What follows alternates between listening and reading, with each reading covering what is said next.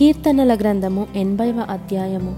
ఇస్రాయేలునకు కాపరి చెవియొగ్గుము.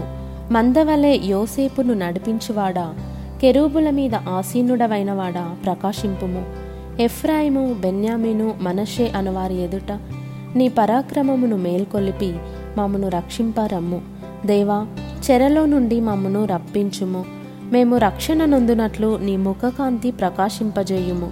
ఎహోవా సైన్యములకు అధిపతివగు దేవా నీ ప్రజల మనవి నాలకింపక నీవెన్నాళ్ళు నీ కోపము పొగరాజనిచ్చెదవు. కన్నీళ్ళు వారికి ఆహారముగా ఇచ్చుచున్నావు.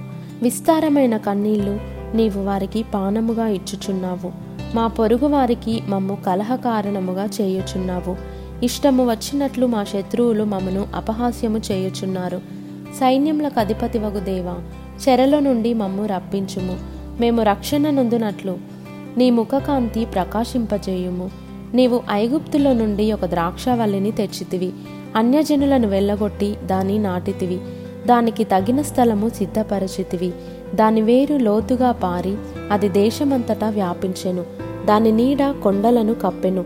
దాని తీగలు దేవుని దేవదారు వృక్షములను ఆవరించెను.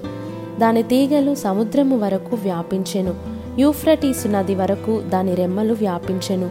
త్రోవను నడుచువారందరూ దాని తెంచివేయునట్లు దాని చుట్టూనున్న కంచెలను నీ వేల పాడు చేసితివి.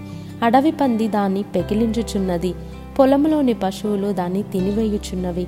సైన్యములకు అధిపతివగు దేవా ఆకాశంలో నుండి మరలా చూడుము. ఈ ద్రాక్షవల్లిని దృష్టించుము.